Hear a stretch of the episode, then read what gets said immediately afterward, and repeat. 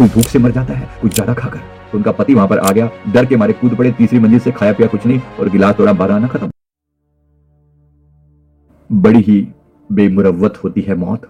Insensitive होती है। न वक्त का ख्याल करती है, ना किसी के ओहदे का कोई लिहाज करती है। ना इसे किसी की उम्र से कोई मतलब और ना इसे किसी की जिम्मेवारी का कोई एहसास। एकदम खुदगर्ज। कभी तो इसके आने की आहट भी नहीं मिलती और कभी ये इतना विकराल रूप धारण करके प्रलय मचा देती है। हम सभी ने इस मौत के तांडव को अलग अलग रूपों में देखा है। कोई भूख से मर जाता है, कोई ज़्यादा खाकर, कोई सोते सोते निकल लेता है तो कोई बाथटब में मर जाता है। कुछ मज़े लेने के चक्कर में मौत के लपेटे में आ जाते हैं। दिल्ली में एक सज्जन अपनी शादीशुदा प्रेमिका से मिलने गए तो उनका पति वहाँ पर आ गया, डर के मारे कूद पड़े, तीसरी मंजिल से खाया पिया कुछ नहीं और गिलास थोड़ा बारह आना खत्म। लटक गए। ऐसे कितनी ही बार आपने ये हरकतें देखी होंगी। लोग किस तरह से मर जाते हैं? मेरी माता जी मेरी मम्मी बताया करते थे, उनके यहाँ पर एक कोई फकीर रहता था। वो कई बार आता गाँव के आसपास में कुछ मांग के ले जाता और वहाँ पर अपना बना के खाता था, बनाता खुद से था, आटा वाटा मांग जाता तो उस दिन रहते कि देखा कि गाँव में कई दिन से वो आया नहीं था, जो लोगों ने देखा कि वो दो दो तीन दिन के बाद जब वहाँ पर गए तो देखा कि उन्होंने एक रोटी चूल्हे पर है चूल्हा तो सड़ चुकी है वो कभी की क्योंकि वो बहुत टाइम की बात है। दूसरी रोटी हाथ में ऐसे पकड़ी हुई है एक पेड़ा वहाँ पर पड़ा हुआ है और बस ऐसे कैसे खत्म। रोटी बनाते बनाते निकल लिया। एक महाशय अपनी शादी की खुशी में चल बसे और एक ने शादी न होने के गम में खुदकुशी कर ली। कोई शादी से खुश नहीं था इसलिए तो कोई ज़िंदगी से निराश था इसलिए कोई सब कुछ होते हुए भी खुश नहीं था तो, उस, तो उसके पास कुछ नहीं था। इसलिए जीना नहीं चाहता था। इसलिए जितने व्यक्ति उतने कारण हो सकते हैं मौत आने के। श्री राम हो या श्री कृष्ण रावण हो या विभीषण, राजा हो या रंग, साधु हो या संत, कोई नहीं बच पाया। यहाँ तक कि लाखों लोगों को मौत के घाट उतारने वाला हिटलर भी खुद को मौत के चंगुल से बचा नहीं पाया। ना खुदा का घर इसके प्रकोप से महफूज है। जब आता है तो भगवान के मंदिर में लोग मर जाते हैं। लोगों को देखा है आपने, मंदिरों में भी। उस दिन गुरुद्वारा साहब में कोई बैठे हुए पाठी जो है, पाठ करते करते वो खोला श्री गुरु ग्रंथ साहब जी का पेज और वहीं पे समाप्त। धरती हो या अंतरिक्ष, लोग अंतरिक्ष में मर जाते हैं। पानी के नीचे मर जाते हैं। अभी सुना है वो? सबमेरीन डूबी वहाँ पर। तो वहाँ पर पाँच, छह लोग जो है वहाँ पर समाप्त हो गए। मौत सब जगह पर मौजूद है। एक दिन हम सबको महाप्रयाण पर जाना ही जाना है। जब मौत तय है तो फिर उसकी चिंता क्यों करनी? इसलिए हमारी भारतीय संस्कृति में मृत्यु, भय और दुख का कोई खास वजूद नहीं है। हमारे दार्शनिकों ने जिस ब्रह्म की अवधारणा को समाज के सामने रखा हुआ है, वह सत्यचित के साथ ही आनंद का भी स्वरूप है। अगर वो आनंद है तो मृत्यु का स्थान कहाँ है?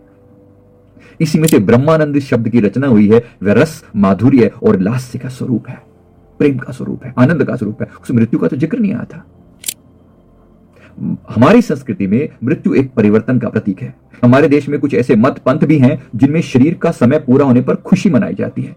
नाच गाने के साथ बड़े उमंग और उत्साह के साथ पार्थिव शरीर का अंतिम संस्कार कर यह मानकर किया जाता है कि जीवात्मा अब अपने स्वामी ब्रह्म से मिलने जा रही है। मिलन की इस पावन वेला में दुख, दर्द और शोक की कोई ज़रूरत नहीं। मैंने संतों की वाणियों में सुना है, कौन कहता है कि आशिक मर गए। आशिक यहाँ पर परमात्मा के आशिकों की बात हो रही है, जिन्होंने परमात्मा से प्रेम किया। कहते, कौन कहता है कि आशिक मर गए, कैद से छूटे, वो अपने घर गए। ये कैद थी, परमात्मा से मिलने के लिए वो अपने घर गए। इसी बात का परिचय बता रहा हूँ। हमने देखा है लोगों को कि वो वो बड़े आनंद से झूमते हुए संसार से चाहते हैं। हमने देखी है उन लोगों की मौत। आपने अगर हमारा दूसरा वीडियो देखा, उसमें मैंने बड़े विस्तार से बताया है, एक, मेडिटेशन करने वाले व्यक्ति का अंतिम समय कितना आनंदमय था।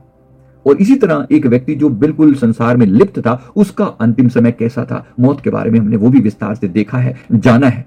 हमने लोगों को मरते हुए भी देखा है। अपने हाथों में भी लोगों के प्राण गए हैं, ऐसा भी देखा है। आप अपने अंदर से मृत्यु का डर समाप्त कर दें। डर समाप्त कर दें, अच्छे से समझ लें। इतनी महान लोगों के जाने से इस धरती पर कोई फ़र्क नहीं पड़ा तो आपके और मेरे जाने से यहाँ पर क्या फ़र्क पड़ जाएगा? मेरे जाने के बाद मेरे कतबे पर यह लिखा जाएगा कि सो गए आप, जमाने को जगाने वाले। बड़ी कोशिशें करता था। संसार को बदल डालूँगा। बड़ी कोशिशें करता था। संसार को बदल डालूँगा। अंततः वहाँ समा गया, जहाँ कोई बदलाव नहीं होता। वहाँ समा गया। तो इतनी कॉमन है ये मौत, इतनी बात है। तो ऐसे में अपने आप को जानने का प्रयास करना, वो जो कभी मरता नहीं। इसी पर हमारी सारी धारणा, हमारी सनातन की सारी संस्कृति बेस्ड है। कि मैं उसको जान पाऊँ जिसकी मरने के बाद भी मृत्यु नहीं होती। कि नैनम छिन्नति शस्त्राणी, नैनम दहती पावक नय चैनम के लिए देनत्यापे नैनम शोष्टि मारुत है। जिसे किसी भी तरीके से हनन की नहीं किया जा सकता, न हन्यते हन्न माने शरीर। जिसे शरीर के मर जाने के बाद भी जो शेष रहता है, हमारी सारी खोज उसकी तरफ़ रही है। आपका मौत के बारे में क्या ख्याल है? क्या आपको मौत से डर लगता है? लोग हमसे पूछते हैं, क्या तो मुझे डर लगता है?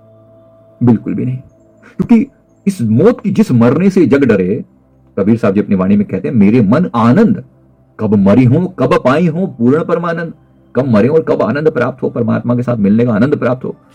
मौत से डर उनको लगे जो अटैच्ड हैं, जो बहुत ज़्यादा अटैच हैं दुनिया से, उनको ज़रूर मौत से डर लगना स्वाभाविक है। इसलिए उस परम सत्य को जानने का प्रयास करें, जो इस मौत के सत्य से बहुत ऊपर है। मौत तो एक चेंज है, ज़िंदगी तो बेवफा है, एक दिन ठुकराएगी, मौत महबूबा है। अपने संग लेकर जाएगी। जीने मरने की कला जो दुनिया को सिखलाएगा, वो मुकद्दर का सिकंदर, जाने मन कहलाएगा। तो जीने मरने की इस कला से ऊपर उठकर, अपनी आत्मा को जानकर, अपने आत्मज्ञान में उपलब्ध होकर जब जाए तो दोबारा मरने या जीने की ज़रूरत ही ना पड़े। इसी को कहते हैं मोक्ष, निर्वाण हो गया। अहंकार का दिया बुझ गया, निर्वाण हो गया, मुक्ति हो गई। बात समझ में आई हो, वीडियो अच्छा लगे तो लाइक ज़रूर कर दें। Thank you very much